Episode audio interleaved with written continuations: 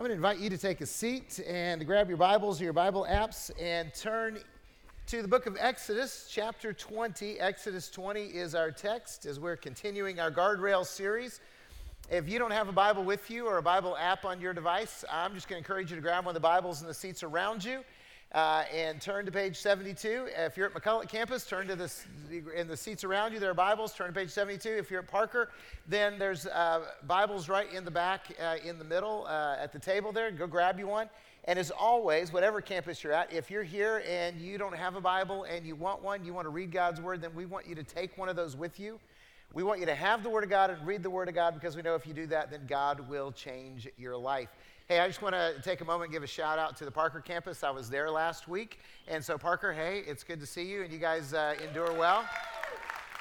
They're all excited about you as well. So, uh, it was a lot of fun. We'll be back down there again. But, uh, uh you know, God is doing great things in Parker, He's doing great things in Havasu, and we are celebrating that. Hey, speaking of great things, I had a, the opportunity today uh, which is Saturday, uh, to participate in the Calvary Christian Academy golf tournament. They do that to raise funds. I keep hearing this thunder. Is that me or is that, uh, no, it's not me. Okay. It's thunder. All right, maybe it's thunder. Hey, I don't know what you guys are hearing it, but I'm going, going, yes, Lord, huh? go and speak. But I had a chance to play in the golf tournament. Some of you may not even realize that we have a Christian Academy with about 300 students. And, uh, and so this is one of their big fundraisers. They did a golf tournament and, uh, and a gala tonight. But uh, I share that with you because it's also tax season. And in Arizona, if you pay Arizona state income taxes, you have an opportunity to bless students at Christian schools.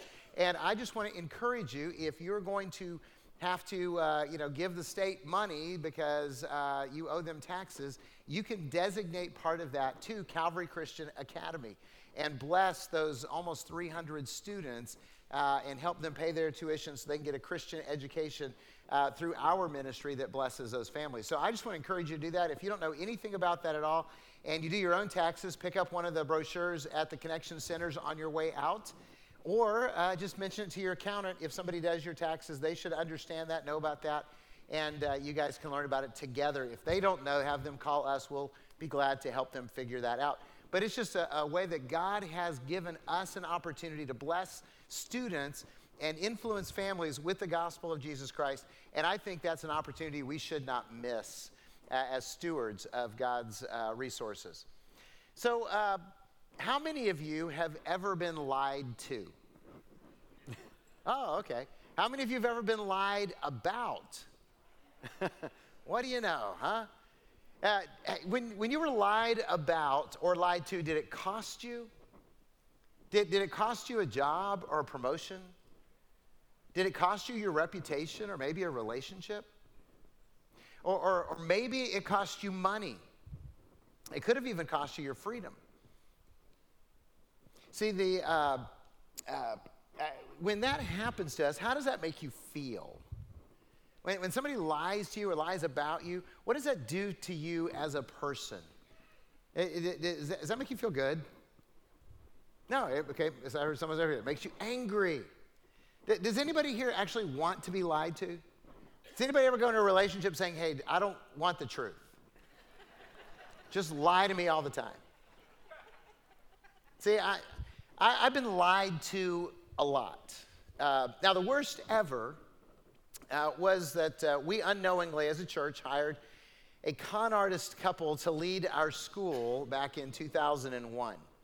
And uh, they lied about everything, except maybe their kids' names, and then I don't even know about that. So, uh, but they stole or uh, actually embezzled about $40,000 cost us about another forty thousand uh, dollars because they like did you know unethical things like not pay the taxes uh, and, and, all.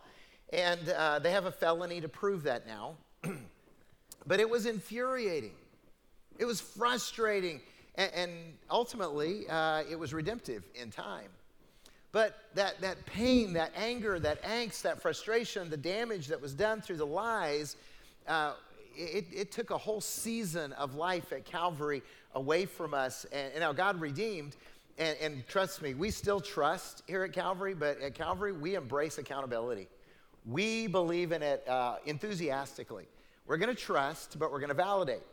So uh, that's kind of our, our, our, just way of doing it. So, uh, you know, I got to turn in receipts just like everybody else and, and do all that. So, uh, so here's a simple question If we hate being lied to, why do we tell lies? If you haven't guessed it yet, we're discussing the ninth commandment, and that's found in Exodus chapter 20, verse 16, which says, You shall not bear false witness against your neighbor. You shall not bear false witness. Now, uh, do you know the commandments yet? Because this is the ninth week. We've been encouraging you to memorize the commandments. You know, there's 10 of them, 10 statements. Uh, so here's, here's what I want you to do. I want you to take about 30 seconds, and to the person next to you, I want you to see how many you know, how many they know, okay? Ready, set, go. There's only 10. See how many you can get. Can you get them? How you doing? Some of you are just staring at each other.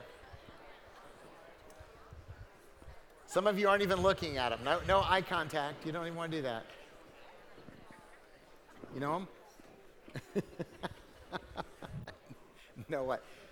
Okay, so I'm assuming because you're still talking that you're getting it worked out. Okay, uh, you know, maybe you came up with 15. I don't know about that. Is that a commandment? I don't know. You know, you shall not eat the last piece of pizza is not a commandment. So let's just let's just say them together. You know, it starts off with God reminding them that He's the Lord their God that brought them out of Egypt, out of the house of slavery, and He has those ten statements. You shall have no other gods before me. You shall not make for yourself any idols or graven images. You shall not take God's name in vain. Remember the Sabbath to keep it holy. Honor your father and your mother. You shall not commit murder. You shall not commit adultery. You shall not steal. You shall not bear false witness. And you shall not covet. Okay, that's the 10. Uh, you know, these are the guardrails that God gave us to keep us, uh, keep our lives from crashing, keep us in the path of His blessings. So, uh, the ninth commandment is about bearing false witness, and the original intent was to protect the integrity of justice. The original intent was to protect the integrity of justice. I'm going to encourage you, if you have a Bible like mine, turn one page over to Exodus 23 and listen to the first three verses. Because um, if you don't know this, the first five books of the Old Testament, the Jewish Bible, are, are the law. And, and, you know, Genesis is really just kind of a history book. And, and then Exodus and Leviticus and Numbers and Deuteronomy are kind of, you know, history and law intermixed and all the rules and laws to live by. So there's a lot of, this is what you're, how you're supposed to do this. So he says, you shall not spread a false report. You shall not join hands with a wicked man to be a malicious witness. You shall not fall in with the many to do evil, nor shall you bear witness in a lawsuit siding with the many so as to pervert justice, nor shall you be partial to a poor man in his lawsuit. See, see God is explicit in terms of establishing the nation of Israel, and he wants them to be a nation of law and justice. He, he wanted everyone to be treated fairly. And that only works if people are honest in legal proceedings. Okay? This is integrity. This is about the, the way we're going to function as the people of God. And in fact, God took it so seriously that later on in the book of Deuteronomy, chapter 19, he says this A single witness shall not suffice against a person for any crime or any wrong in connection with any offense that he has committed. Only on the evidence of two witnesses or three witnesses shall a charge be established. If a malicious witness arises to accuse a person of wrongdoing, then both parties to the dispute shall appear before the Lord, before the priests and the judges who are in office in those days. And the judges shall inquire diligently, listen to this, and if the witness is a false witness and has accused his brother falsely, then you shall do to him as he had meant to do to his brother so you shall purge the evil from your midst. Do you catch that? I mean, if you accuse somebody of stealing and, and they're going to, you know, have to pay you back, you know, a whole bunch of money, then guess what you have to do if it's a false witness? You got to pay them money. And, and if you accuse them of a capital offense and they were going to execute him, guess what they're going to do to you? Execute you. I mean, that's pretty serious stuff because God takes justice seriously.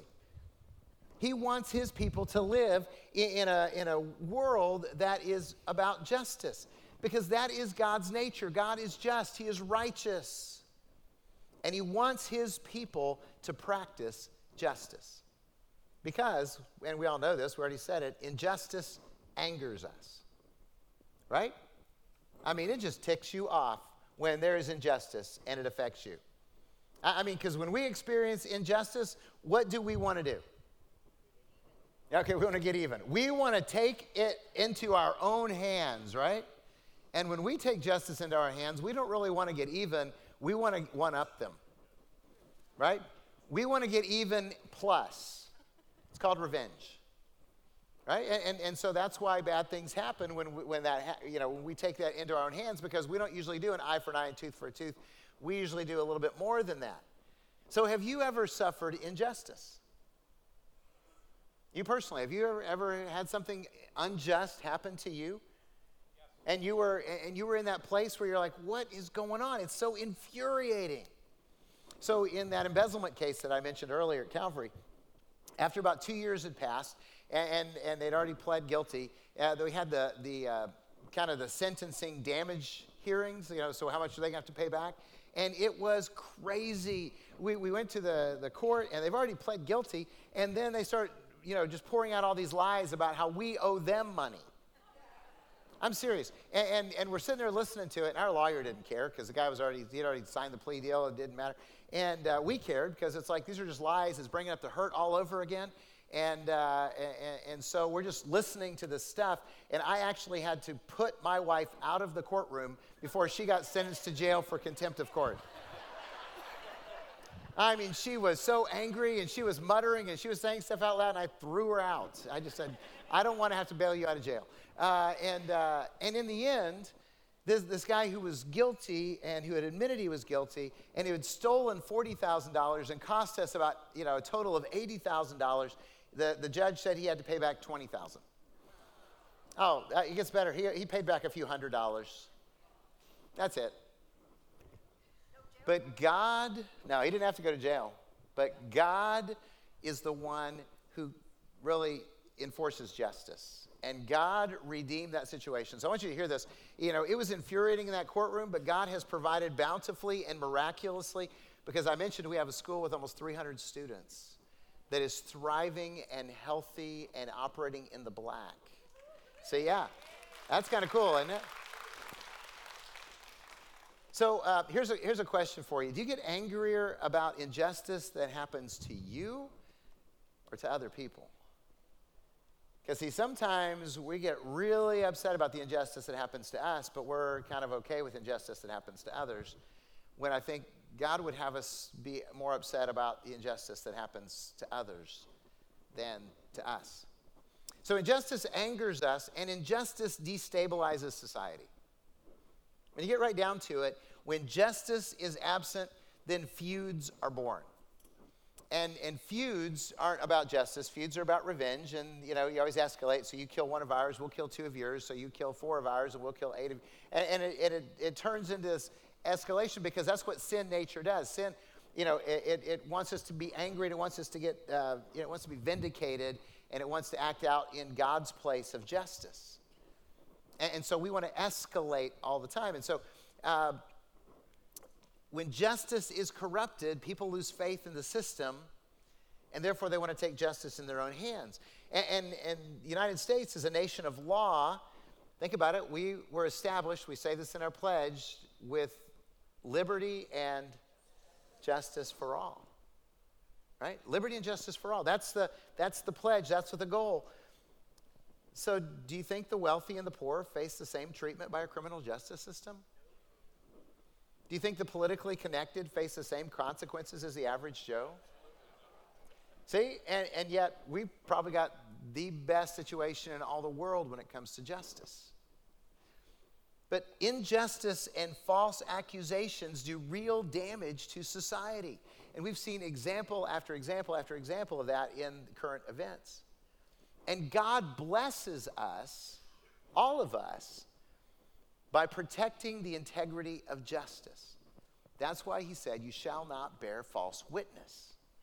He wanted to bless the entire nation, he wanted to bless all of his people through the preservation of justice. So now let's talk about the guardrail of truth. The guardrail of truth. How does this command about justice relate to us as individuals? Because when we live within the guardrail of truth, we're going to be blessed and it's going to keep our lives from crashing. So, if you're a follower of Jesus Christ, by that we mean that you believe that Jesus is the one and only Son of God and Savior of the world, and you believe that Jesus died on the cross to pay for sins, your sins, my sins, sins of the world.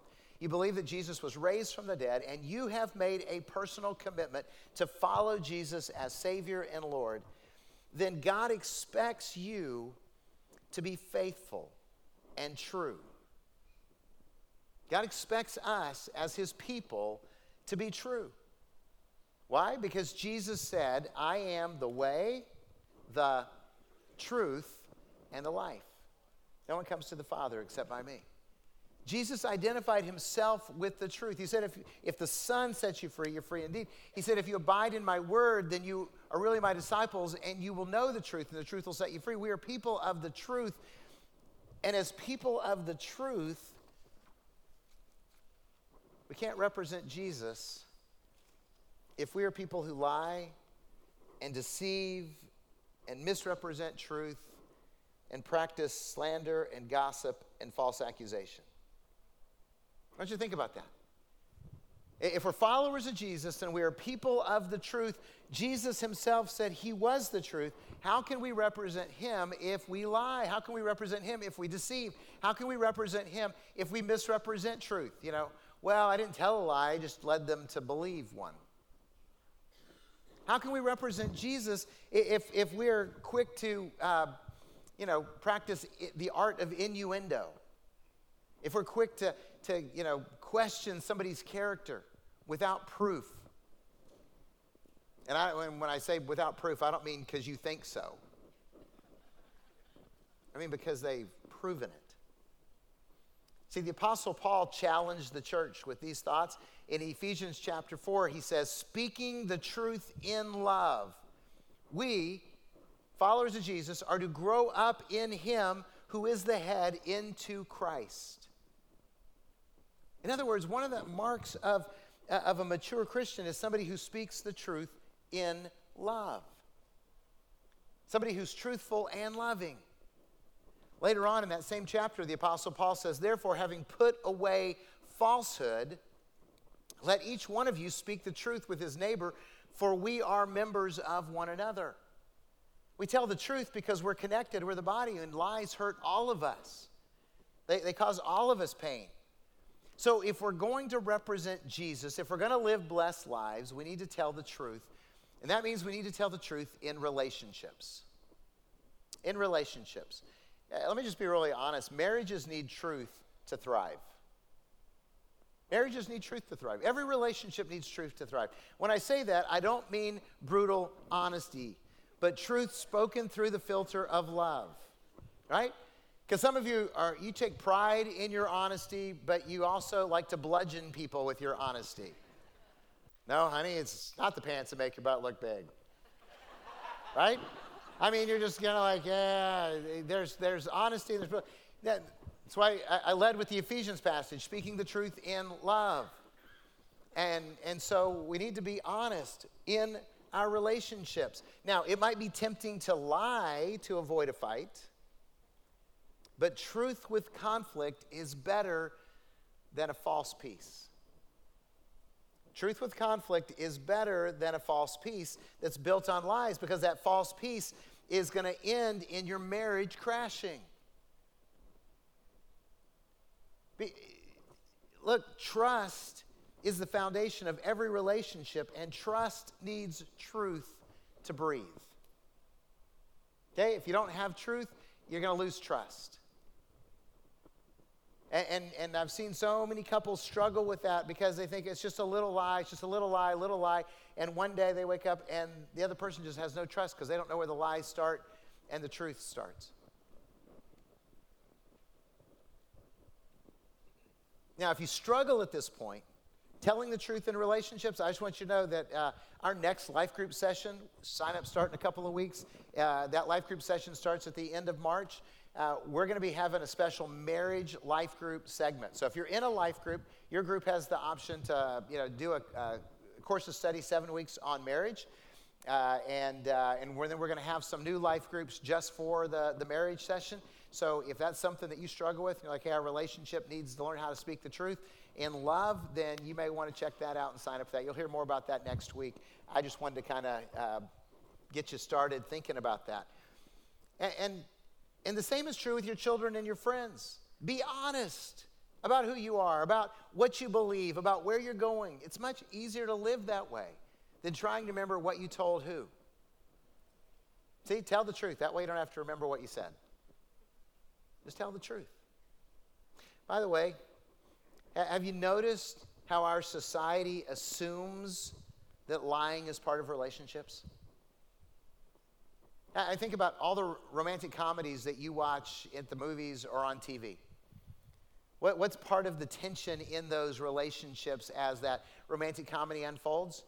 It's lies. It's lies about who they are, it's lies about what they want, it's lies about their past, it's lies about their intentions. It's, it's all lies. And of course, in the movies, it always works out okay. Uh, that's not how it really works out in real life. Can I just tell you that Hollywood has it wrong? And God has it right? And if you want your relationship to thrive, then tell the truth in those relationships. And not only should you tell the truth in relationships, but be honest with yourself and about yourself. Be honest with yourself and about yourself. Uh, we are neither as good as we want to be or as bad as we think we are. That, that's true for all of us. We're not as good as we want to be, and we're not as bad as we think we are. And, and this is true because we're, you know, we're living in that tension between who we wish we were and who we're afraid we'll be, or who we're afraid people will think we are. Scripture says you're pretty good because you're fearfully and wonderfully made. You're made in the image of God. You're God's workmanship created in Christ Jesus to do good works, which God prepared in advance for you to do. I mean, there's all these statements in Scripture about how wonderful you are. And Scripture tells us that we're sinners, that there's not one of us who's righteous, not even one. We are rebellious, we are evil, our hearts are evil, and all of that is true, and at the same time, God loves you. God loves every one of us, and, he, he purchased our redemption through the sacrifice of Jesus. This is love, not that we loved God, but that He loved us and sent His Son to be an atoning sacrifice for our sin, for our rebellion, for our defiance. So, you know, you're wonderful and you're terrible, and God loves you. But you're not as good as you wish you were, and you're not as good as you want people to think you are. But you're not as bad as you're afraid they'll find out.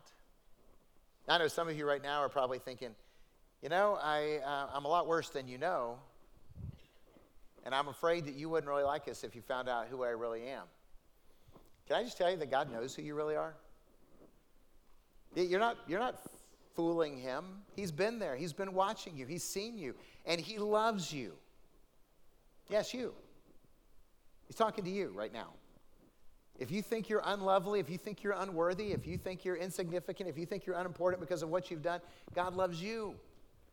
And you need to be honest with yourself and about yourself. And part of that honesty is that you are valued by God enough for Him to sacrifice Jesus because He wants you in His family. Now, that is pretty cool.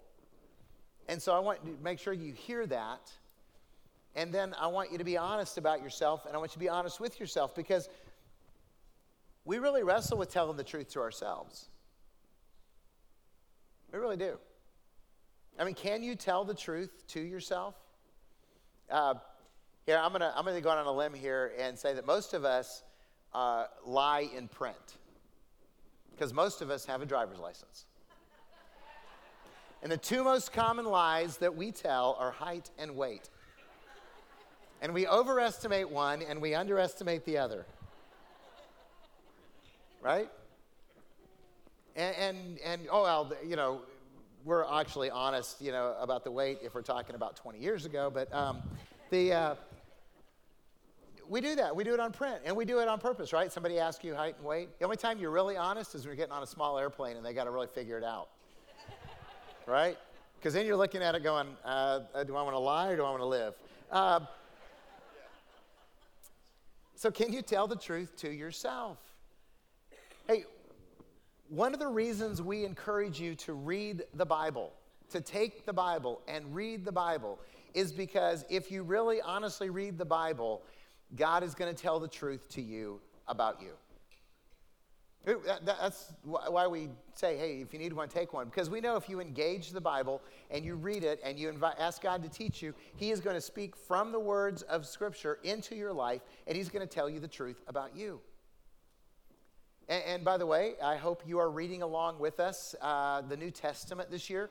That was our, our goal. We started off the year that way, and some of you are like, oh, yeah, I meant to do that. But if you start reading one chapter a day out of the New Testament and you start doing it today, you'll finish around Thanksgiving and read the entire New Testament.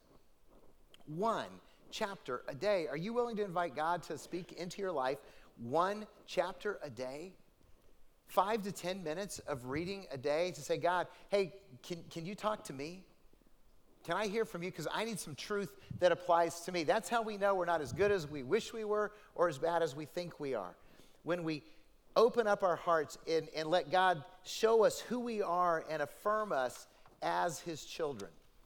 So, can you tell the truth to yourself? And can you, can you tell the truth about yourself? See, this is scary to some of you too because you're thinking if they only knew, they wouldn't like me. And the truth is, we do know and we do like you.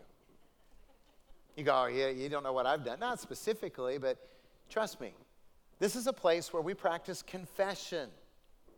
We admit our weaknesses and our failures, and, and, and, we celebrate God's redemptive power, how He has changed our lives, how He has redeemed our brokenness. And, he, and when you start confessing, when you start admitting who you really are and how you've really failed, it, it just kills that whole shame and guilt thing that Satan wants to put on your life. Because Satan wants you to be embarrassed about your past. He wants to hold it up in the mirror and when you look in the mirror and say, See, you are a failure, you are no good, you're a terrible person. You can't let anyone find out about that. And you know what God really wants you to do? He wants you to do what James says. He, James said, and by the way, James is the apostle, and James is the brother of Jesus. And he said this in the fifth chapter of his letter. He said, Confess your sins one to another and pray for each other that you may be healed made whole, healthy, be alive fully. And, and, and, that comes when we just go ahead and admit who we are. Unashamed because God loves us. He's already told us He's loved us, He showed us that He loved us, and, and we're not embarrassed by that. Look, every one of us in this room has failed in ways that we don't want anybody else to know. Every one of us. And yet God has forgiven us and given us life and said, You're mine and I love you. How in the world does not, that not give us the courage to go ahead and admit our failures and our weaknesses and be set free? See, here at Calvary, we're not afraid of the truth. Are you? Finally, if we're going to live in this guardrail of truth, we got to live honestly for Jesus. We need to live honestly for Jesus. If you're a follower of Jesus, we've already kind of talked about what that is then understand that you represent Jesus to a world that doesn't know him. Okay? Let me say that again. The Apostle Paul put it this way He said, For we are ambassadors for Christ. You guys know what an ambassador is, right? Somebody who represents the interests of one nation to another, who, who doesn't represent themselves, but represents the one who sent them. And so Jesus has sent you as his ambassador into the world into the place you live, into your family, into your place of work, into your circle of friends, into the places that you go. You are an ambassador for Jesus. And, and so, therefore, we need to live honestly for Jesus. That's why character is so important to us because we cannot represent Jesus unless we reflect his character. So, our words and our actions need to match our confession. If they don't, then we become false witnesses. Jesus said some of the last words before he uh, left the earth. He, he looked at his disciples, his followers, and he said, You will receive power when the Holy Spirit comes upon you, and you will be my witnesses in Jerusalem, Judea, Samaria, to the ends of the earth. You're going to be my witnesses. So honestly, live for Jesus. I mean, it's, it's powerful and it's life changing when you honestly live for Jesus. And, and when we talk about honestly live for Jesus, don't try to look like you got it all together and your life is perfect. Nobody expects your life to be perfect, and if you try to represent it as perfect, everybody knows you're lying. Right? Except the other people who are playing the game, and they know you're lying because they're lying. Because our lives are not perfect, our lives are a mess. They're just managed messes that God is redeeming day in and day out. So don't try to look like you're, and people are not looking for perfection, they're looking for authentic faith. And please don't embarrass Jesus by your life. Do you remember when you were a teenager and your parents kind of looked at you and said, Don't embarrass us? Right? Anybody else have that speech as a teenager? Okay. I had that speech. Don't embarrass us. And I knew what they meant. You know, don't make them look bad. Jesus wants us to represent him, he doesn't want us to embarrass him. Which means stuff like don't preach to the police officer who's arresting you for DUI or domestic violence. Okay? That's kind of embarrassing right then. Don't flip people off when you're driving, or anytime really. But especially don't do it when you got a Calvary bumper sticker on your car. And don't yell at the waitress or the clerk ever, but especially when you're wearing a Calvary shirt. Because if I see that, I will confiscate it on the spot. And don't pass the test by cheating. Don't lie on your tax return. Don't gossip about your neighbor. Pray for them instead. Because we're witnesses for Jesus all the time, everywhere we go. We bear his name, we, we bear his identity and we're his witnesses. And I don't know about you, but I want to be a true witness for Jesus. And I don't want to bear false witness about him. One of our guardrails is you shall not bear false witness. I pray that you will honestly live for Jesus every single day because that's where the power lies in our faith. Will you pray with me? Father, thank you for loving us.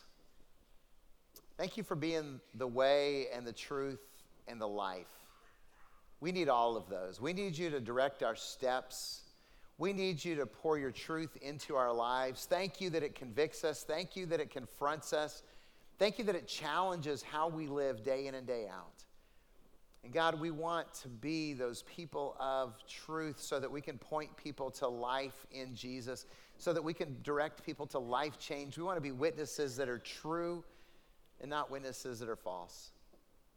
So change us, teach us, and help us to live as honest sons and daughters of the living God. In Jesus' name we pray. Amen.